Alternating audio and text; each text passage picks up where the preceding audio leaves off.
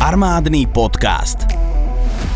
O histórii vojenstva na území Slovenska a o minulosti, súčasnosti a budúcnosti slovenskej armády. Populárnou a pútavou formou vám umožníme nahliadnúť za oponu sveta, ktorý od nepamäti formoval naše dejiny a ovplyvňoval osudy celých generácií. Tento podcast pre vás pripravil Slovenský zväz vojakov v zálohe a športovobranných aktivít. Najväčšia športovobranná organizácia na Slovensku v spolupráci so Združením Legistelum a za finančnej podpory Ministerstva obrany Slovenskej republiky.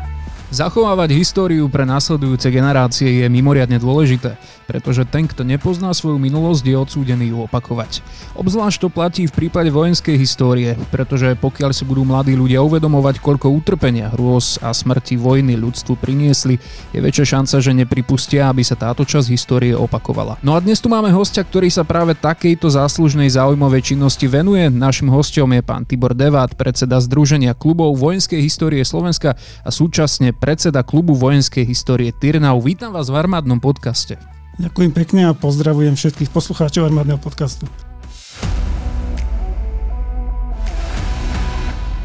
No dnes sa budeme mať teda o čom rozprávať, pretože keď som si tak e, stručne zbehol podklady, ktoré ste si pre mňa pripravili, tak teda e, musím povedať, že mohli by sme tu byť aj nie že hodinu, ale aj tri, ale tak začal by som vyslovene od vás, od vašej osoby, lebo vy máte za sebou zaujímavú históriu, vy ste stravili 25 rokov v policajnom zbore. E, ako si spomínate na toto obdobie?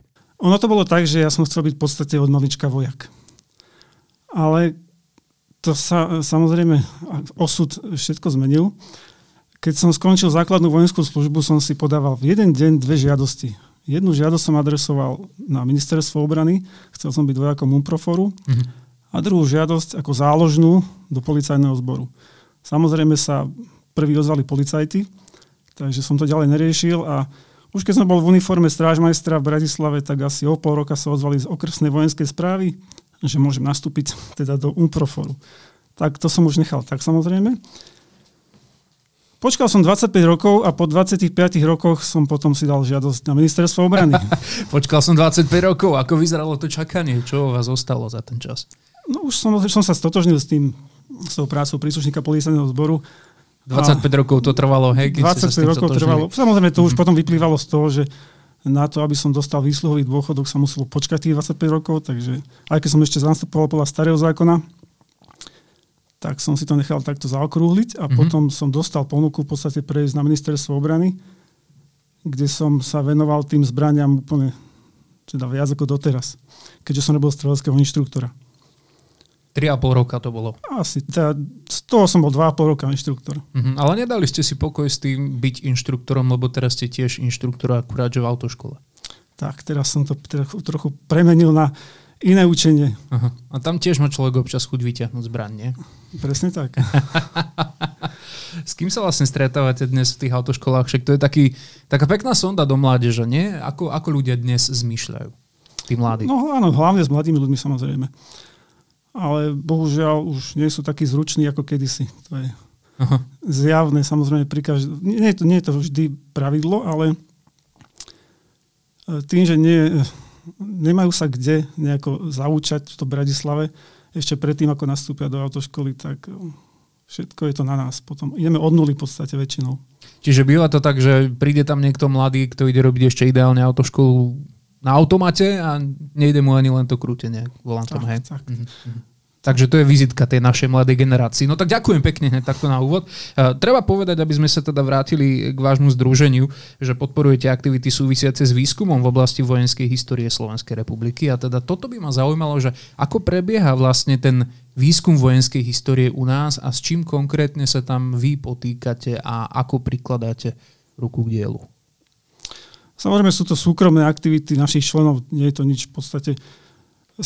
Spolupracujeme aj s inštitúciami štátnymi, ale keďže sme občanské združenia a toto všetko je len naše hobby, mm-hmm. tak toto všetko v podstate robíme na vlastné náklady a riešime to ako súkromné aktivity s tým, že ak zistíme nejaké, nejaké údaje nové, alebo také, čo ešte neboli publikované, samozrejme sa to postupuje ďalej takéto nové informácie.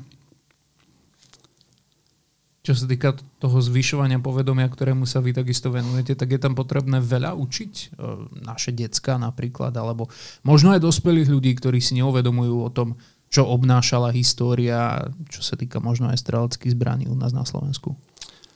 Čo je dôležité povedať, striktne sa držíme naozaj tej histórie a nesnažíme sa ju meniť. Hmm. Ako sa dosť často teraz stretávame. Áno, teraz platí, že môj názor rovná sa tvojmu faktu. Asi tak. Hmm. Takže to, čo sa naozaj stalo, napríklad e, po SMP si toto celé, celú, všetky tie udalosti prisvojili komunisti a si to pretvorili na svoj obraz. Uh-huh. A my teraz zistujeme, že pravda bola niekde trochu inde. A zistujeme niektoré udalosti, ktoré boli naozaj tých 40 rokov ututlávané. A keďže sme sami za seba, tak sa nebojíme samozrejme tie udalosti potom prezentovať tak, ako sa naozaj stali. Takže Zistili sme, že nie všetci partizáni boli takí, ako, o ktorých sa, teda ako sa o nich hovorilo. Že to boli Vykreslení z rozprávky. Tak, áno, presne, že to boli hrdinovia. Boli aj iní partizáni. Presne zase, tak ako ich Nemci považovali za banditov, tak doslova bola čat partizánov, ktorí boli banditi. Samozrejme nehovorím, že to bolo teraz prevažná väčšina, ale našli sa také udalosti, ktoré nám pamätníci sami povedali. A samozrejme sme sa nestačili čudovať, že ako to bolo naozaj. Nedá sa generalizovať ani na jednu, ani na druhú stranu určite.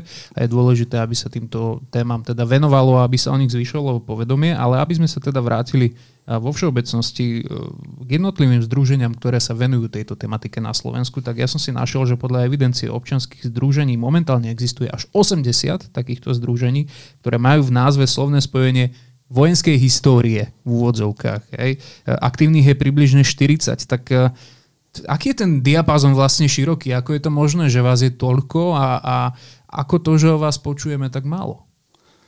Samozrejme, e, obdobia sú rôzne, ktoré, ktorým sa tie kluby venujú. Od stredoveku cez Napoleoniku až po, samozrejme, už teraz e, aj Československá ľudová armáda história pre mhm. niekoho, mm. pre tých mladších samozrejme. Takže každý klub v podstate má svoje zameranie, svoje obdobie a v závislosti od toho teda rieši svoju činnosť. Čo sa týka tých e, klubov, oni sú samozrejme, e, sú, ich zaregistrovaných zhruba 80, sú to spolky, kluby, združenia, majú rôzne názvy, ale naozaj aktívnych je možno nejakých 40, 50 max, aj to, nie, alebo respektíve niektoré si robia svoju činnosť len tak sami pre seba a nikdy ju neprezentujú. Nikdy mm-hmm. nepočuť ich, nemajú web stránky, nemajú Facebook, robia si to len tak. A nežiadajú ani od štátu nejaké, nejaké 2% napríklad z daní. Je to pre Slovensko dostačujúci počet? Myslím, že áno. Myslím, na, to, na to malé Slovensko v podstate nám to stačí. Ja by som odhadol tých ľudí, ktorých sa v tom motajú, že je do tisíc zhruba.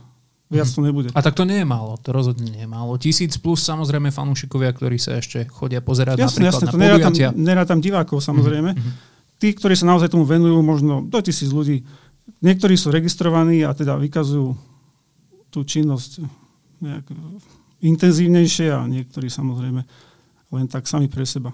Mhm. Má to svoju históriu u nás na Slovensku, ako úplne prvý ešte v roku 1990 vznikol klub vojenskej histórie Trnava. Tak skúste nám ho trošku priblížiť, možno aj po tej historickej stránke, že ako sa to celé vyvíjalo od toho začiatku 90. rokov, e, možno aspoň tých prvých 5-10 rokov, aké boli tie počiatky klubu vojenskej histórie na Slovensku. No práve ten klub vojenskej histórie Trnava bol síce prvý, ale nikto o tom nič nevie.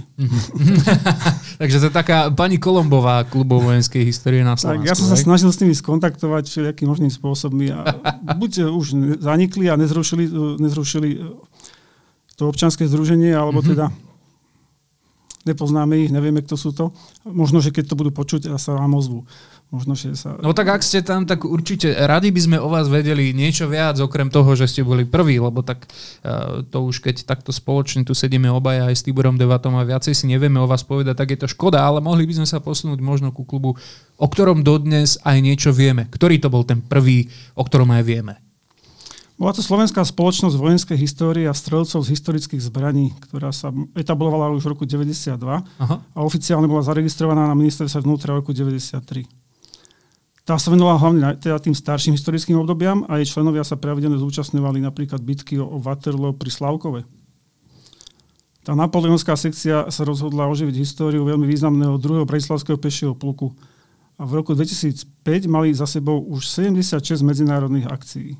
Uh-huh. U nás na Slovensku toto inak nemá až takú veľkú asi tradíciu, všakže respektíve nemalo v minulosti, uh, robiť uh, napoleonské rekonštrukcie napríklad. Teraz predpokladám, že už sme sa posunuli trochu ďalej, tak ako reaguje možno nová generácia, keď uh, sa hovorí, že sa ide napríklad presne robiť nejaký reenactment nejakej bitky z napoleonského obdobia. Už aj tí mladí sa toho chytajú? No, tým, že e, tak to záleží od toho, aké obdobie reenaktujete, z toho vyplýva náročnosť. Náročnosť na výstroj, výzbroj a všetko. Mm. Samozrejme, e, to napoleonské obdobie, keďže to všetko, čo potrebujete na seba, sa musí nechať vyrobiť, ušiť, zhotoviť niekde, tak to je finančne náročné a myslím si, že najmä preto to nerobí taká nejaká väčšia časť populácie. Väčšinou sa venujeme teda druhej svetovej vojne, to je najrozšírenejšie počet tých klubov, ktoré sa venujú obdobiu druhej svetovej vojny, asi je najväčší. Tam je to aj finančne menej náročné? No tým, že uh, sú, firmy sa chytili toho, že sa tam samozrejme vznikali kluby vojenské histórie, robia sa rekonštrukcie bojov, tak začali vyrábať repliky uniforiem na novo v podstate šijú niekde fabricky alebo teda továrensky sa vyrábajú v normálne veľkosti, konfekčné veľkosti uniforiem všetkých zúčastnených strán. Hm. Pokiaľ, e, samozrejme, potom sú aj takí súkromní krajčíri, ktorí, keď, pokiaľ to nešie niekto konfekčne, tak dokážu zhotoviť na mieru akúkoľvek uniformu. A e, čo sa týka náročnosti tej finančnej, tak samozrejme asi najjednoduchšie je teraz robiť dvojaka Československej ľudovej armády, pretože to nie je až tak dávno, kedy bola o výzbroji, teda tá výzbroj, výstroj je dostupná, mm-hmm. ľahko, ľahko dosažiteľná Takže tí mladší, ktorí vlastne pre nich to už je história, my čo sme to zažili, alebo teda čo si to pamätáme, tak neberieme to až tak ako históriu, ale títo mladí chlapci to už je pre nich história a dá sa to celkom ľahko sa dá zostaviť výstroj, výzbroj vojaka Československej armády. Čiže často sa stáva napríklad, že mladí chalani alebo dievčatá teda si zháňajú trebárs tie uniformy prostredníctvom nejakých bazárov, že sú to dedictvá po starých rodičoch, po rodičoch, niekde to bolo odložené v skrini, nejaké kúsky, hej, a z toho sa takto skladá, alebo je potrebné vždy zaháňať nejak externe?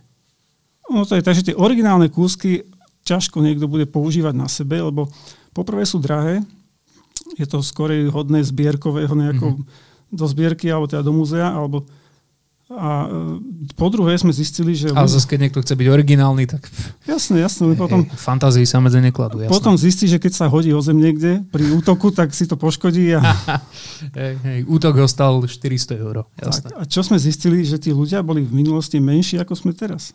Naozaj to tak je. Všetky dochované uniformy, ktoré sme teda mali k dispozícii nejak vidieť, alebo teda, ktorí majú ľudia v zbierkach, sú oveľa menšie. Hmm Málo kto si dokáže opliecť teraz. Čiže veľkosť XL pred 100 rokmi je dnes vlastne S. No dajme tomu, no. lebo nebolo to také bežné. My sme teraz... Vyžratí. Doslova. Máme bohatý prístup k proteínov a samozrejme všetci sme... Hej, diplomaticky sa to dá povedať, áno, áno, áno. Máme trošku... A tak zase na druhej strane treba povedať, že vojaci, ich sa to chvala Bohu netýka v dnešnej dobe, lebo však jasné, že musia byť vo forme, ale uh, predpokladám, že asi tu nie je až taký veľký nárok na to, aby človek, ktorý sa chce venovať historickému reenactmentu napríklad, uh, bol v nejakej tip-top forme. Nie? Nie, nie je to úplne podstatné, či áno. Ja napríklad, ktorý mám trošku taký pivný súdok, tak kebyže chcem prísť a chcem sa zapojiť, tak e, bol by som prijatý do spoločenstva, alebo by som si musel najprv prejsť nejakým tréningovým procesom? Nerobia sa nejaké testy, samozrejme. Okay, takže okay. O tom to je v podstate, že to môže robiť v podstate ktokoľvek. Samozrejme, nejakú kondičku musí mať, pretože Aha. niektoré tie útoky do kopca dajú zabrať samozrejme. Aha.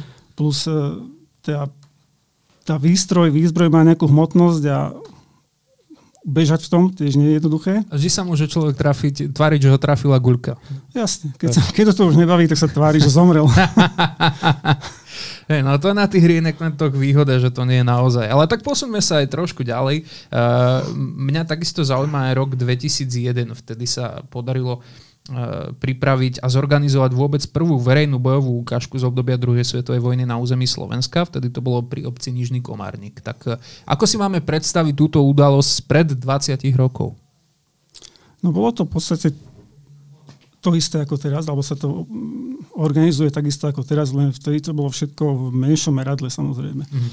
Bolo menej klubov, bolo menej členov, menej techniky, všetkého bolo menej, takže teraz sa dá zorganizovať akcia, kde máme na place 300 účastníkov. Vtedy to nebolo také jednoduché zohnať toľko ľudí. Koľko ich tam bolo vlastne na tej, na tej prvej? Na tej prvej vtedy bojovalo 66 účastníkov. Vtedy, a divákov tam bolo dokonca nejakých 2500 už vtedy na prvej. Mm-hmm. Takže to bolo celkom zaujímavé. Čiže vykazovalo to, že už vtedy bol hlad na Slovensku po takýchto podujatiach, predpokladám. Oni tie ukážky už boli v Čechách. Samozrejme, mm-hmm. Češi, naši bratia Češi to začali s kovriakomi mm-hmm. a ľudia už chodili do Českej republiky sa na to pozerať, tak potom sme to my v podstate za ich výdatnej pomoci zorganizovali aj na Slovensku. No, čo sa týka tej pomoci od českých klubov vojenskej histórie, tak funguje tam nejaké prepojenie dodnes s tými slovenskými, alebo aká je naša cezhraničná brátska spolupráca? Po prípade, kde všade sa nechávame inšpirovať, aby sme sa posúvali ďalej v kvalite? Presne tak, najväčšia spolupráca je s českými klubmi vojenskej histórie a najúžšia, hmm. takisto ako vo, všetko, vo všetkých nejakých eh, ako, tak ako spolupracujeme s Čechmi vo všetkých odboroch alebo oboroch v spolupráci, tak na, aj v tomto sme úplne na jednotku s mhm. Čechmi. Mm-hmm. Máme spoluprácu aj s maďarskými klubmi vojenskej histórie, s polskými, dokonca aj s ukrajinskými, ale na Čechov nemôžem dopustiť. Teraz ja sa priznám, že e, napriek tomu, že žijem v Bratislave, neviem si vybaviť, či sa robí aj reenactment nejakých petržalských bojov v rámci tej krátkej vojny, ktorá bola po prvej svetovej medzi Maďarskom a Slovenskom. To bola Maďarská republika rád, tuším, a bojovalo sa medzi Petržalkou a Bratislavou. Aj na moste, tuším, boli boje vtedy. E, takéto niečo sa robí alebo chystá? Zatiaľ nie. Probilo sa to, čo bolo pred vojnou, čo sa keď sa nejako formovali hranice. Aha. Ale toto sa ešte... Samozrejme, všetko má svoj čas. Dobre, tak ja budem ten prvý, idem si zháňať tú XS uniformu, dobre? do, do budúceho roka sa budem snažiť, aby som sa to nezmestil. Takže snáď niekto zorganizuje aj niečo iné. Samozrejme, sa, tá organizácia závisí od tých udalostí, ktoré sa stali a keď zistíme, že toto a toto je možné, alebo hmm. má to nádej na rekonštrukciu, tak sa do toho pustíme samozrejme. Jasné, tak poďme ešte opäť trošku chronologicky. Zastavili sme sa v roku 2001, ale 2002 rok bol veľmi dôležitý. Okrem toho, že sme sa stali majstrami sveta v hokeji, tak aj pre kluby vojenskej histórie na Slovensku. Zaujímavé veci sa ďali v Slatinke a potom neskôr opäť aj na Dukle. Vy nám to budete vedieť asi najlepším spôsobom prerozprávať. Na tej Slatinke už bolo napríklad prítomných 9 českých klubov vojenskej histórie hovorím, ako som teda spomenul, v Čechách to bolo rozšírenejšie, takže mm-hmm. tých tam bolo, z, z, zo zahraničných účastníkov bolo najviac Čechov. Ale, čo je dôležité, už tam boli účastníci z Francúzska, z Talianska, z Nemecka, dokonca Švédi. A spolu teda s veterán klubmi, pretože tam sa použila technika, dosť, dosť techniky, sa dokázala vytvoriť asi 120-130 členná bojová skupina. V tejto ukážke dokonca bolo prvýkrát použité lietadlo, čo samozrejme zaujalo divákov a vtedy už ich bolo asi 3000. S tým lietadlom sa to vtedy podarilo ako? Čo je potrebné na to, aby klub vojenskej histórie mohol použiť lietadlo vo svojej ukážke? To si liet... samozrejme, zase tak ako sú kluby vojenskej histórie, sú športové kluby letecké, ktoré majú hmm. svoje lietadlá a to mhm. si oni riešia potom po svoj.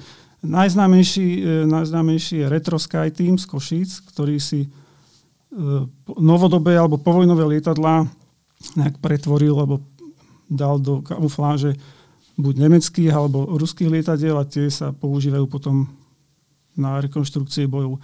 To, čo, sa, teda, e, to, čo si oni musia splniť svoje podmienky, samozrejme voči nejakým, nejakému leteckému prevádzkovému leteckej prevádzke, to si samozrejme oni riešia. To, my ich len požiadame o to, aby nám teda urobili nejakú leteckú podporu a čo sa týka tých podmienok, ktoré musia splniť, to už my sme nejak do toho nestaráme. Mhm. Lebo toto je zaujímavé, ono je niečo iné vidieť napríklad historický rušeň, ktorý ide po železnici a podobne, ale zrazu keď si človek všimne, že lietadlo historické letí nad ním, tak je to predsa len niečo iné, nebude nejaký dvojplošník, alebo teda samozrejme lietadla, ktoré lietali v priebehu druhej svetovej vojny. Ak by ste si mali vybrať niečo možno z obdobia medzi 2002 až 2005 rokom, v čom prišiel taký najväčší prielom vo vašom fungovaní a celkovo vo fungovaní klubov vojenskej histórie na Slovensku, tak aká udalosť alebo aký posun by to bol? Asi vznik klub priateľov, alebo klubu priateľov vojenskej histórie Slovenska. V 2003 treťom založili členovia pobočky pre vojenské operácie na území SR počas druhej svetovej vojny. KPVHS, ktorý funguje doteraz samozrejme a kde bolo asi najviac tých členov potom, ktorí postupne niektorí poodchádzali, zakladali ďalšie kluby alebo teda skončili s tou činnosťou. Uh-huh. A teda tento klub organizoval na Dukle v roku 2004 počas oslav 60. výročia Karpatsko-Duklianskej operácie ďalšie podujatie, kde už bojovalo dokonca až 220 účastníkov. A vtedy sa to v podstate muselo pretaviť do nejakej dvojdnovej akcie. Kedy ste vy pocitili, že možno sa zvyšuje ten záujem nielen medzi samotnými fanúšikmi, ktorí sa teda stávajú členmi a ktorí aktívne prispievajú k tomu, aby sa takéto boje rekonštruovali, ale všeobecne v spoločnosti, že si možno začínajú ľudia viac uvedomovať, že o históriu, aj tú vojenskú, aj všeobecne skratko o našu históriu sa treba zaujímať. No, kedy nejaký presný dátum asi nie. Ja, tak muselo prísť nejaké obdobie, kedy možno ste pocítili, že aha, tak, tak tí ľudia si to asi začínajú uvedomovať. No, ja si myslím, že to celé začalo úplne masívne od roku 2005. Mm-hmm. Vtedy začali naozaj, už každý o tom vedel, že sa robia rekonštrukcie bojov, ľudia začali chodiť a bolo to naozaj divácky zaujímavé.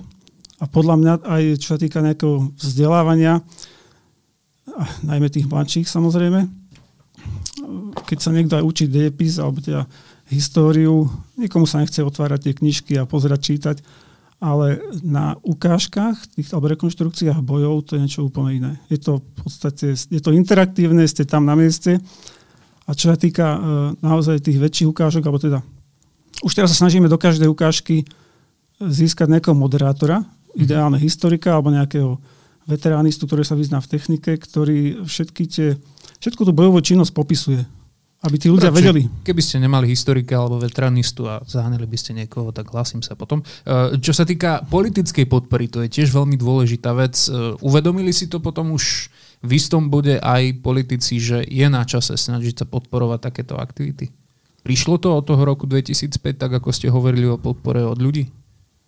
No, ani veľmi nie. Mm-hmm. Čiže na toto stále čakáme.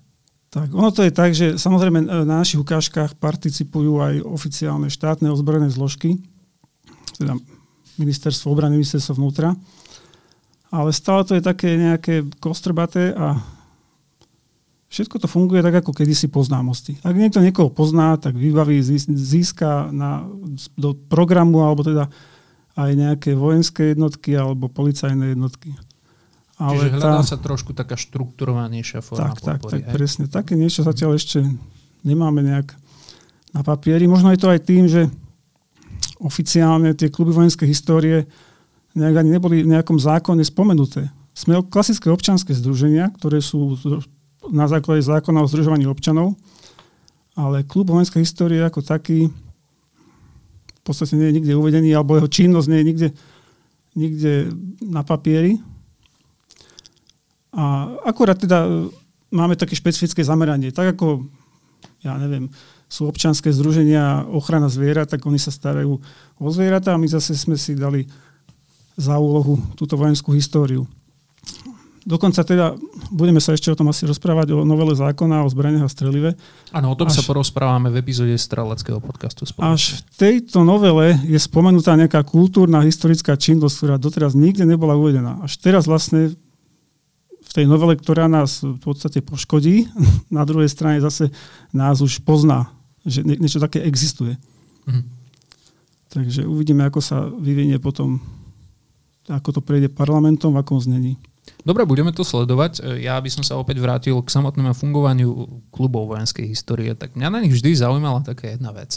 A už viackrát sme sa o tom rozprávali, či už v armádnom alebo streleckom podcaste. Keď sa niekto zaujíma o podobné, nazvem to, že voľnočasové aktivity, tak možno občas počúva, že sa hrá na vojačikov. Nemáte takúto nálepku? Niekedy, keď sa robia možno podobné podujatia, reenactmenty, už sa toho podarilo zbaviť? Vážia si ľudia to, že sa robia možno podobné akcie u nás na Slovensku?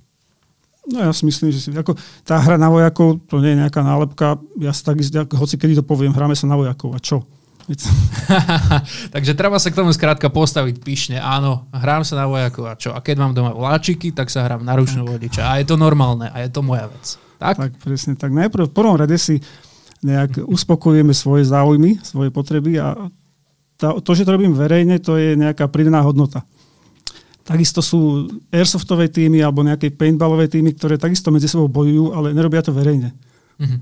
Takže hrajú sa medzi sebou na vojakov, ale uh, je, to, je to tým, že my používame aj pyrotechniku a tie expanzné zbranie, tak je to divácky zaujímavejšie a dokážeme naozaj tú bojovú činnosť imitovať tak, že až na nerozoznanie v podstate od reálnej. Preto je to divácky zaujímavé a preto teda tí ľudia nám, na nás chodia pozerať a navštevujú tie podujatia. Ako si máme predstaviť to používanie pyrotechniky pre tých, ktorí ešte nikdy neboli na takomto podujatí? E, je tam nejaký dohľad odborný, alebo ako sa pripravuje vôbec taká pôda e, pre to miesto, kde sa podujatie má uskutočniť? Ako tie samotné prípravy prebiehajú? Poďme tak všeobecne. No, buď, sa, tak, e, buď sa nájde udalosť, ktorú treba zrekonštruovať alebo teda reenaktovať a robí sa to presne podľa toho, ako sa to stalo v minulosti, alebo robíme len nejakú ukážku bojov napríklad z nejakého obdobia prvej, druhej svetovej vojny podľa toho, čo sa napríklad v tom čase oslavuje, alebo teda čo si kto, čo si kto požiada. Mm-hmm. Lebo hlavní takí organizátori ani nesme my, ale my to robíme pre obce a mesta. Takže obec, mesto požiada, alebo teda sa s nami spojí, že by chcelo urobiť v rámci výročia oslobodenia toho a toho mesta nejakú ukážku verejnú alebo rekonštrukciu bojov. My zistíme, aké sú tam podmienky. Samozrejme, na to musí byť priestor. Teraz nie je priestor taký, že kde sa dá bojovať, ale priestor, kde môže prísť niekoľko tisíc divákov, kde sa dá parkovať, kde sa dajú umiestniť bufety, toalety. Jasné to všetko tá logistika s tým súvisí a nie je to také jednoduché nájsť taký priestor samozrejme. Skrátka plnohodnotné podujatie pre tak. množstvo fanúšikov. Však mohli by sme menovať od bojov na hrovne cez tankovedný Laugaricio, potom také miesta ako je Čierny balok, Kalište, Stará Kremnička, Strečno, Zuberec. E, to sú všetko ideálne lokality na to, aby sa robil ten reenactment a teraz nech si človek predstaví, ja som e, lokality Žiliny, takže veľmi dobre si viem predstaviť Strečno, veľmi dobre si viem predstaviť, kde tam približne by sa mali konať e, takéto podujatia a veľmi ťažko si viem predstaviť, ako tam vybaviť to parkovanie a kompletné vlastne zabezpečenie pre ľudí, aby mali čo jesť, aby mali čo piť. Takže chápem, že to musí byť veľmi ťažká práca. Tak, pretože nie je to len o nás samozrejme. My sa, my sa môžeme zahrať na vojakov kdekoľvek a môžeme sa ísť a to aj robíme v samozrejme. za rohom, jasné. Nie, nie, to, uh, robíme samozrejme aj neverejné nejaké cvičenia medzi klubové, kde si zdokonalujeme tú svoju činnosť, aby potom, keď robíme verejné, aby sme vedeli, čo máme robiť. Tak uh-huh. To neverejné to je pre nás jednoduchšie samozrejme, ale tie verejné podujatia, ktoré sú naozaj hromadné, musíme veľmi dobre starostlivo zvážiť, kde, v akom teréne a teda za akých podmienok sa to dá urobiť. Čiže prebehne nejaký prieskum, na ktorom sa teda predpokladám zúčastníte viacerí, e, prebehnú nejaké jednania s miestom, s lokalitou, kde by sa to malo celé uskutočniť. Ruka je v rukáve, sme dohodnutí, veci budú vyzerať takto a takto organizačne. A teraz čo sa týka uh, samotnej, samotného reenactmentu, stále neviem, rekonštrukcia je to najlepšie slovenské slovo pre to? Dobre, v rámci tej samotnej rekonštrukcie bojov, uh, tam prebieha tá príprava na mieste ako? Ako skoro tam príde niekto prvý a niečo začne pripravovať? Využívať. Nerobí sa to len tak, že zrazu nabehnú vojaci na holú lúku a, a ide sa. Samozrejme, že nie. Najprv zistujeme, čo sa v tom období konkrétnom stalo v tej nejakej obci, meste. Ideálne, keď máme nejakú zápletku, keď, sa, keď vieme nejakú udalosť, že stalo sa tam vtedy to a to a vieme od pamätníkov alebo napríklad z kroniky obecnej zistiť, že ako to celé prebiehalo a aké vojska alebo akí vojaci tam boli, mm-hmm. aká technika zhruba. To je úplne ideálne. Čím viac informácií, tým to je hodnovernejšie samozrejme. Takže najprv robíme nejakú prípravu, také výskum alebo bádanie v tej oblasti, čo sa stalo lebo nemôžeme tam teraz e, nahnať vojakov Wehrmachtu, pritom tam bojovali vojaci SS alebo niečo úplne. Mm-hmm. Aby tam, e, niektorí, niektoré naše obce dokonca oslobodili. Tu, tu vás iba zastavím, zapamätajte si prosím myšlienku. Opäť pre tých z vás, milí poslucháči, ktorí ste sa dostali k armádnemu podcastu možno prvýkrát a aj rozdiel medzi Wehrmachtom a SS pre vás môže byť problém, tak poprosím vás, pán Deva, dajte len taký krátky, krátky rozdiel, vysvetlenie. Nemecká armáda Wehrmacht teda bola pravidelná armáda, to, čo sú teraz ozbrojené sily u nás. Uh-huh. Waffen SS bola polovojenská organizácia, ktorú si v podstate Hitler nechal zostaviť pre vlastné účely. Presne tak. No a toto máme presne tie drobné rozdiely, ktoré si odborník jednoznačne všimne, alebo niekto, kto sa už o vojenskú históriu zaujíma, like možno absolútne nie. Nech sa páči, môžete pokračovať. To som chcel, že pokračovať v tom, že niektoré obci boli napríklad oslobodené rumunskými vojakmi, takže nemôžeme tam teraz e, nahnať e, vojakov Červenej armády, keď tam napríklad nebojovali. Mhm. Takže tieto informácie sú dosť dôležité, aby to bolo hodnoverné, aby to potom nejaký historik nemohol napadnúť, že to takto ale predsa vôbec nebolo. Takže snažíme sa najprv robiť výskum. Už e, keď niektoré akcie sa opakujú pravidelne, každoročne, alebo teda častejšie, tak to už je jednoduchšie. Potom už robíme len malé úpravy alebo obmeny toho, tej činnosti, aby to nebolo stále potom rovnaké. Ale tie nové miesta naozaj musíme najprv naštudovať, zistiť, čo sa tam stalo, kto tam bojoval, kedy tam bojoval a ideálne to urobiť podľa, toho, podľa tých informácií. Mm-hmm. Ak sme už zistili, čo sa deje samozrejme, Funguje to tak, že e, tých klubov je teda, ako sme hovorili, viacej a v tej lokalite ten klub, ktorý pôsobí, tak ten organizuje a potom zvoláva ostatné kluby vojenskej histórie, pozýva ďalšie kluby vojenskej histórie v podstate na spoluprácu. Takže keď, dajme tomu, že tu v Bratislave funguje niekoľko klubov vojenskej histórie, ten, ktorý sa na to podujme, zistíte to podstatné informácie, že ako by to malo celé prebiehať. Tam zistí, že akých vlastných vojakov potrebuje. Každý klub má nejaké zameranie a podľa toho sa pozývajú. Potrebuje toľko a toľko Nemcov, potrebuje toľko a toľko Rusov, takú a takú techniku.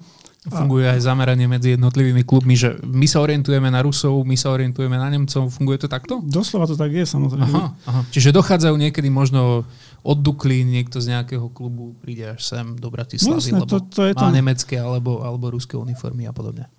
Je na to zbrania a všetko. Presne tak to je, že ľudia chodia v podstate v rámci celého Slovenska krížom krážom sa mm. východňári chodia bojovať na západ, západňári na východe. A však to je aj v skutočnom živote tak. tak. Takže kluby sú naozaj zamerané, buď sú teda na konkrétnu armádu, ale uh, už to nie je samozrejme len uh, takáto špecifikácia x ľudí alebo tých členov klubov vojenskej histórie jeden, jeden deň alebo je, na jednej ukážke robí vojaka nemeckej armády, na druhej ukážke už môže byť za Rusa, na tretej ukážke je partizán, takže nie je to nejaké striktné. Mm-hmm. Niektoré kluby sa venujú len a len jednej jednotke, ale väčšina klubov je takých, že majú rôzne uniformy, rôznu výbavu a môžu v podstate podľa potreby simulovať nejakú bojovú jednotku ktorá, v tom, ktorá je potrebná do tej udalosti. Tak.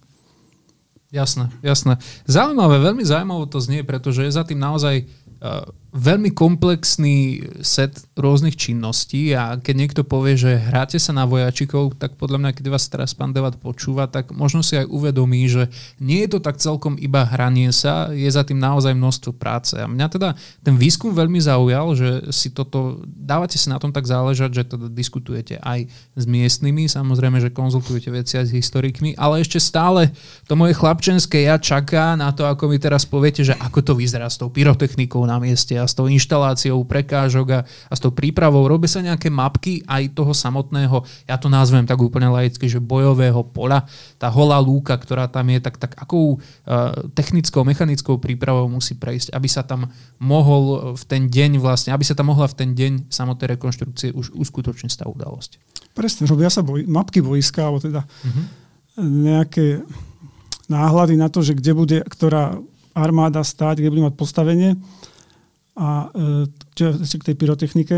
Pyrotechniku nám robia samozrejme len oficiálni pyrotechnici, aby to bolo bezpečné. Nemôžeme si len tak sami tam nainštalovať. Tak, nakup, poprvé nám ich nikto nepredá, pretože nemáme na to oprávnenie, hm. ale požiadame oficiálnych pyrotechnikov, teda firmy, ktorí sa tomu venujú. A musím len spomenúť to, že sám sa niekedy bojím tých výbuchov, ale za tie roky vedia to tak urobiť, že vyzerá to strašne. Vyzerá to naozaj, že mm-hmm. explózia ako sa patrí, ale nikomu sa zatiaľ nič nestalo. To je dôležité.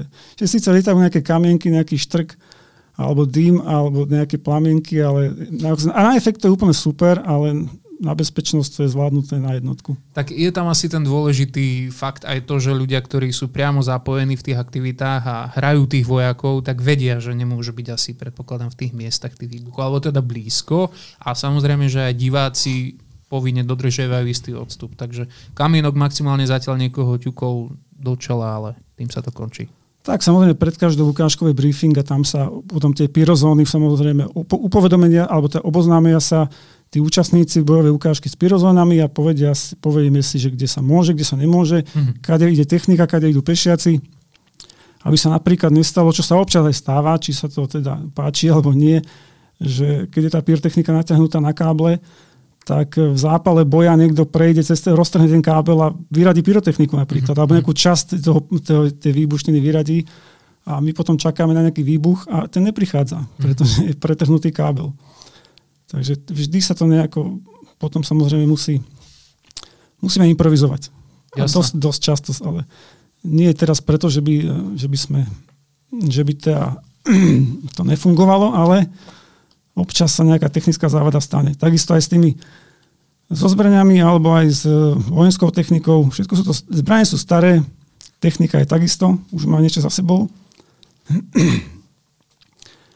tak e, kedykoľvek môžeme očakávať, že niečo prestane fungovať. Isté. No tak keď spomínate zbrania a techniku, tak pokojne si môžeme povedať možno práve o tých zbraniach a o technike niečo viac, pretože na Slovensku sa určite nachádza množstvo krásnej historickej techniky, o ktorej my vôbec netušíme, že je, pokiaľ sa nepôjdeme na ňu pozrieť, na nejakú rekonštrukciu, tak ak viete o nejakej, čo určite viete, tak skúste možno vypichnúť také tie najzaujímavejšie kusy, ktoré sa pravidelne objavujú na vašich podujatiach.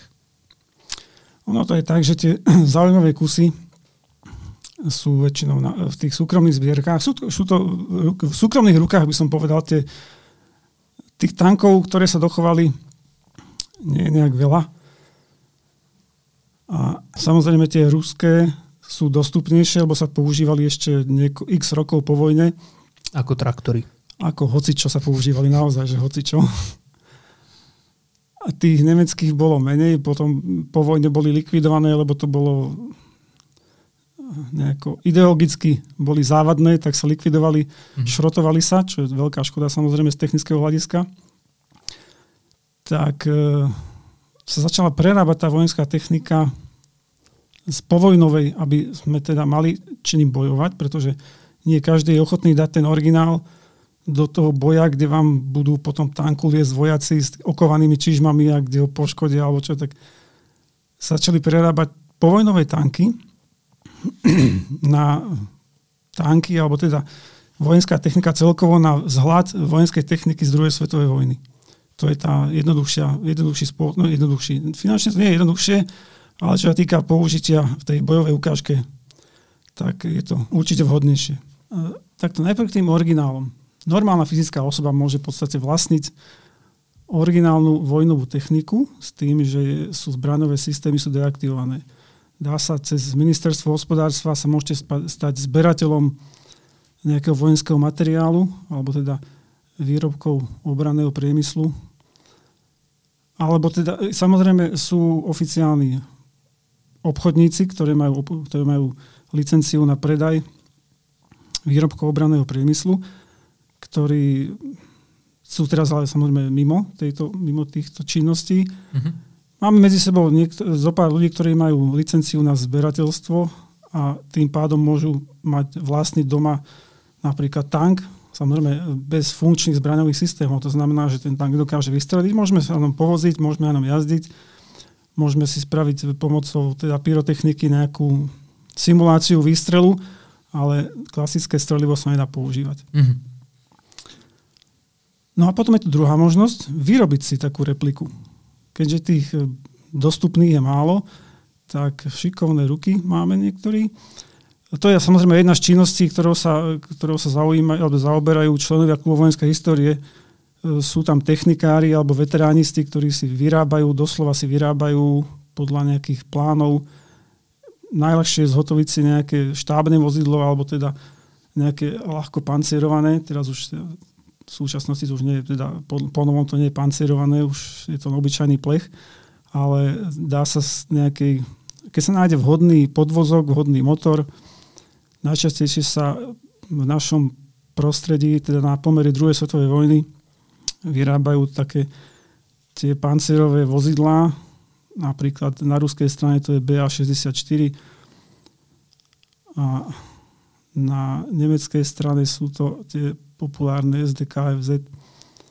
Niektoré sú prerobené teda z tých povojnových kusov a niektoré sú vyrobené úplne nánovo na podvozku, napríklad sa používa Avia Furgon a mm-hmm. z Avie Furgon zrazu máte obrné prieskumné vozidlo. Staré dobré Avie poslúže naozaj navždy. Tým pádom to už nie, ale tým pádom to už nie je v podstate nejaký výrobok pre ozbrojené síly, alebo teda nie je to výrobok obraného priemyslu, už to je len naozaj taká hračka, ktorú netreba nikde registrovať, už si môžeme, potom samozrejme nepoužívať mu v cestnej premávke, to je logické, uh-huh. ale na vyhradených miestach, na rekonštrukciách bojov mimo, mimo ciest.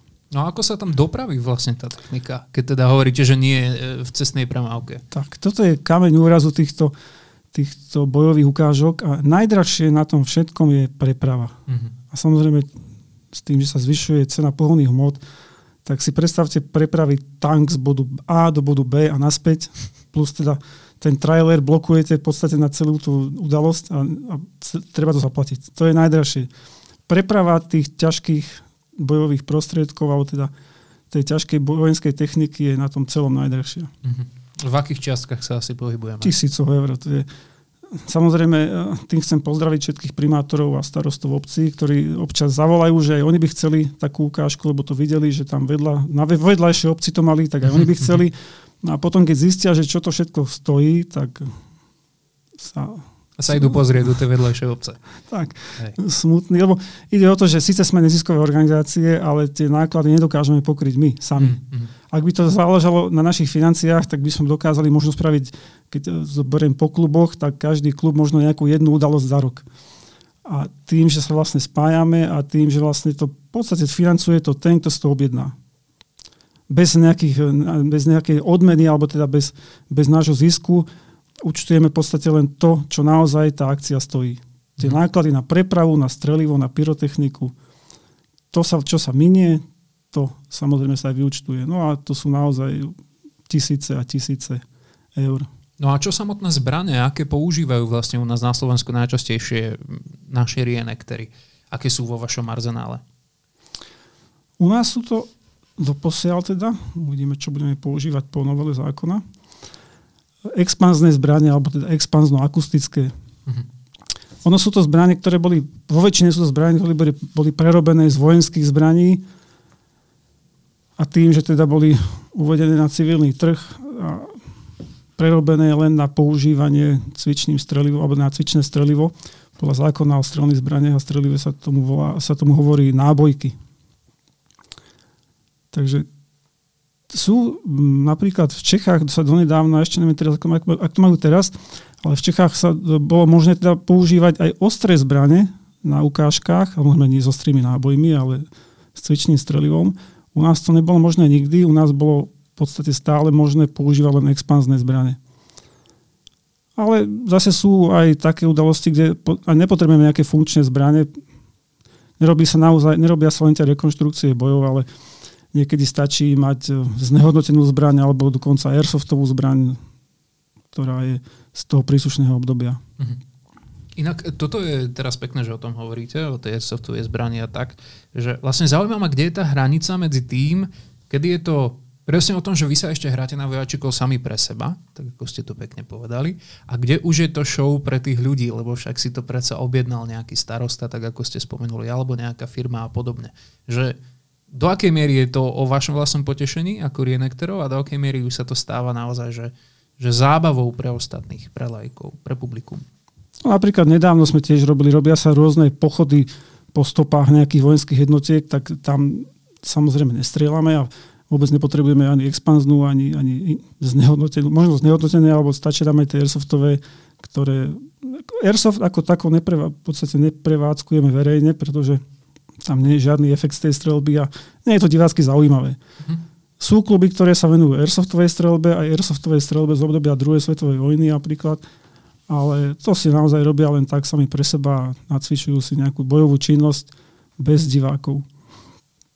Čo sa týka divákov, tak samozrejme tých zaujíma hlavne tie naozajstná strelba, naozaj, naozajstná teda v úvodzovkách e, a naozajstné výbuchy, aby to bolo reálne aby sa to približovalo tomu boju.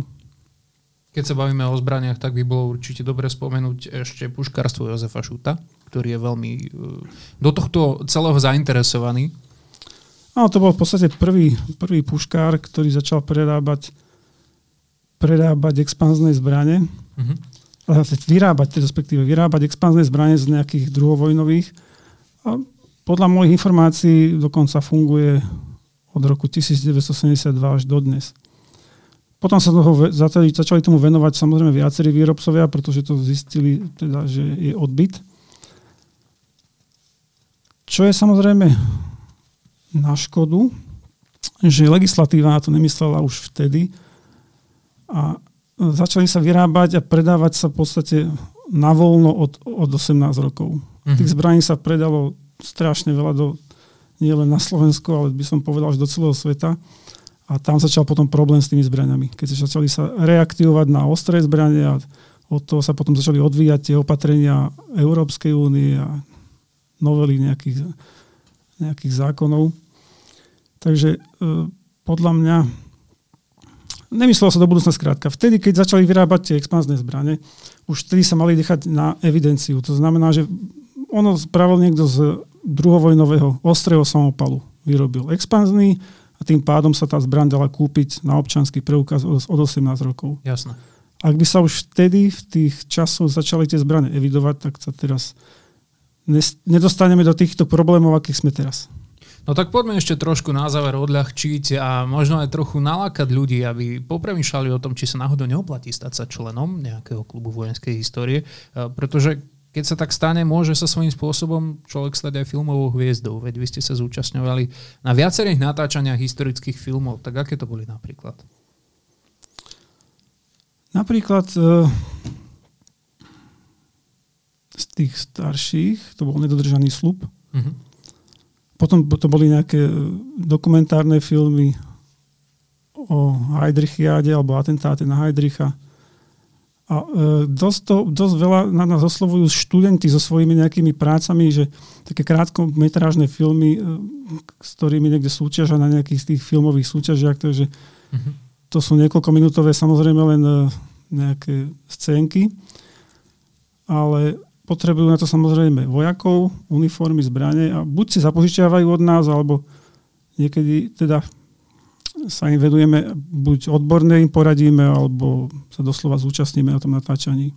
Ako štart filmovej kariéry celkom fajn, ale teda nechajme vtipky vtipkami a teraz vážne, ak by sa niekto chcel stať členom klubu vojenskej histórie, čo preto môže urobiť konkrétne napríklad u vás? No, nie je to také jednoduché. Treba mať veľa času a peňazí. Dobre, to sme si vraveli, že chceme motivovať, nie odrádzať. Nie? Či, počka, to je tá opačná motivácia, že na začiatku sa spraví hneď sito, po odznení vety treba mať veľa času a peňazí. Z tých 1500 poslucháčov ostali desiatí a teraz tých desiatich to zaujíma veľmi intenzívne. Tak, pre vás nepotrebujeme samozrejme takých, ktorí budú vyvolávať a vypisovať, že oni by chceli. A to sa, to sa naozaj stáva reálne, že teraz eh, chlapci po nejakej eh, navštívia nejakú bojovú ukážku verejnú a zistia, že aj oni by to chceli robiť Dobre, potom začnú vypisovať, vyvolávať a potom sa dozvedia, že čo to obnáša. Hmm. A potom samozrejme už nikto o nich nepočuje nikdy. tak čo to obnáša? Poďme si to takto prefiltrovať. Tu výstroj a výzbroj, poprvé to obnáša to teda, že tu výstroj a výzbroj vám nikto nedá. Mm-hmm. Niekto, si, niekto si myslí, že nafasuje v tom klube vojenskej histórie napríklad. Nie, to všetko si musí zabezpečiť na vlastné náklady. Takisto tú zbraň. A teraz e, keď si to už aj zabezpečíte. Potom, potom už, keď to máte, je to v podstate jednorázová investícia. Keď si kúpite uniformu a zbraň, tak už vylepšujete len nejaké detaily. Už ďalšie tie nejaké, ďalšia nejaká činnosť, tým, že vlastne keď takú bojovú ukážku platí niekto, kto si ju objedná, tým pádom to už máte, vaše náklady sú nulové. Mm-hmm. Nemusíte chodiť za svoje peniaze, nemusíte teraz cestovať niekde podstate za svoje peniaze dostanete stravu, dostanete strelivo, dostanete nejaký priestor a tu nám predvete nejakú bojovú činnosť, ktorú vám zaplatíme v podstate. Mhm. Potom to už je najlepší koniček na svete. Po tej vstupnej investícii. Takže treba si uvedomiť to, že tá výstroj, výzbroj a plus zbraň, to sú zase nejaké minimálne tisíc eur, do toho treba investovať. To je tam ten taký jednoduchší prípad, ale je to viac ako tisíc eur. Čakať, tak, tak dajme nejaký aspoň že rámec, keď je to minimálne 1000 eur a je to viac ako 1000 no, eur, tak čo, 1000 až 1500? Báme sa teraz o úplnom začiatočníkovi, presne ako ste povedali, mladý chlapec, ktorý si niečo niekde pozrel a chcel by sa teda do toho pustiť. Asi najdražšie je reenaktovať alebo venovať sa nemeckej armáde. Aha. Tam tým, že mali na takej vysokej úrovni technologickej a celá tá výzbroj je taká sofistikovaná, že, že aj výroba tých replík je nákladná a je to drahé samozrejme. Uh-huh. Jednoduchšie alebo lacnejšie je robiť e, ruského vojaka, pretože tá ruská výstroj sa používala ešte x rokov po vojne, používali to isté, čo používali cez druhú svetovú vojnu. Stále toho sú plné sklady, dajú sa toho nakúpiť jednoducho lacnejšie samozrejme. Uh-huh. Takisto ako je to s vojakom Československej ľudovej armády, ešte stále sa dajú nakúpiť uniformy, aj keď už aj tie sa míňajú. Do, technika je úplne dostupná.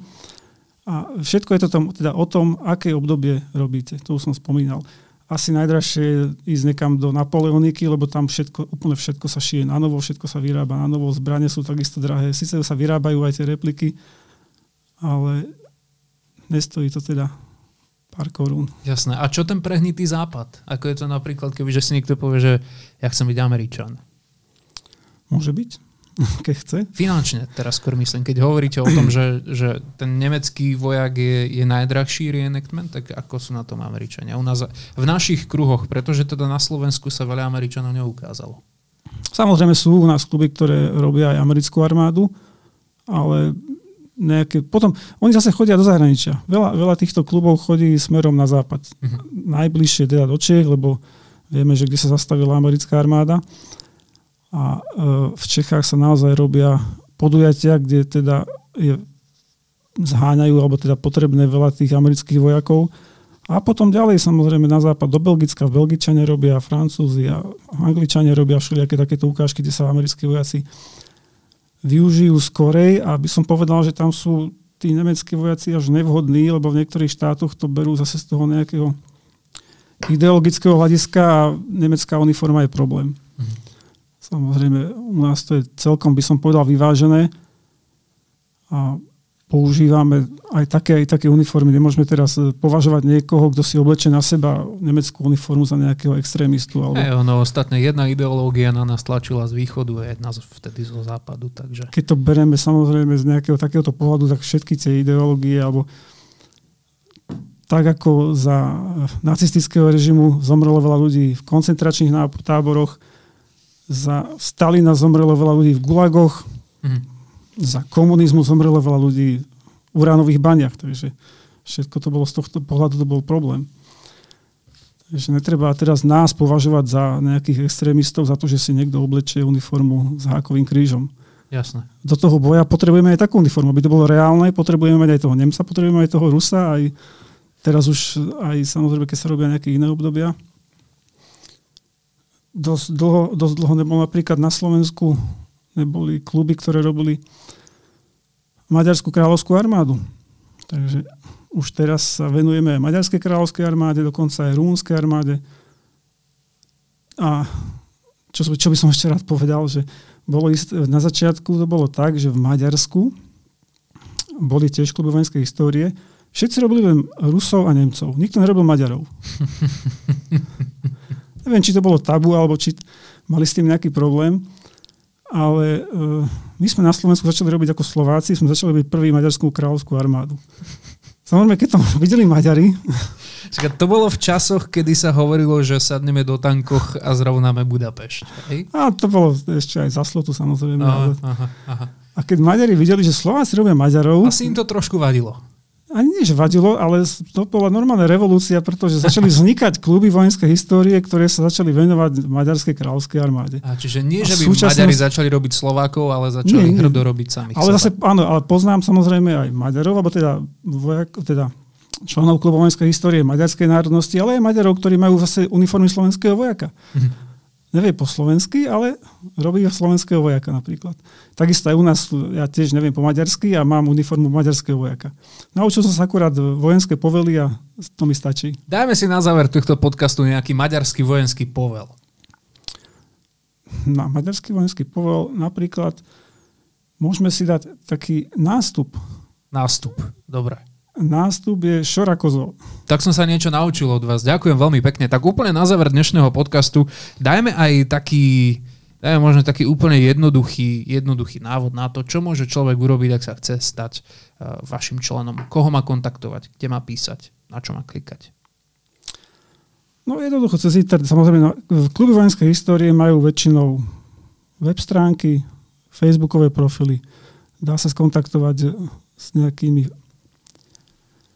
buď predsedami alebo podpredsedami, ktorí každému, každému záujemcovi povedia, čo to obnáša a čo a čo, aké podmienky musí splniť. Väčšinou to je tak, že klub vojenskej histórie má nejakú skúšobnú lehotu. Ak si teda požiada hocikto o členstvo, tak dostane skúšobnú lehotu, počas ktorej sa zistuje, či ten človek naozaj nemá nejaké extrémistické úmysly alebo teda nejaké názory, mm-hmm. aby sme sa nestalo to, že nám tam príde nejaký extrémista, po ktorom idú nejaké štátne zložky. Takže musíme si naozaj dávať pozor na to, koho príjmeme. Jasné. Plus samozrejme má nejaké obdobie na to, aby si zabezpečil tú výstroj, výzbroj. A nie všetci samozrejme potom to aj splňa tie podmienky a zistia, že to nie je až tak celkom pre nich, ako si to mysleli na začiatku. No tak verme, že pre väčšinu z vás to bude tak celkom také, aké ste si predstavovali, keď sa rozhodnete stať členmi nejakého klubu vojenskej histórie. A ja ďakujem Tiborovi Devatovi, predsedovi Združenia klubov vojenskej histórie Slovenska za to, že dnes bol hosťom armádneho podcastu. Majte ešte pekný deň. Ďakujem pekne, ďakujem za pozvanie. Armádny podcast. Tento podcast pre vás pripravil Slovenský zväz vojakov v zálohe a športovobranných aktivít. Najväčšia športovobranná organizácia na Slovensku v spolupráci so Združením Legistelum a za finančnej podpory Ministerstva obrany Slovenskej republiky.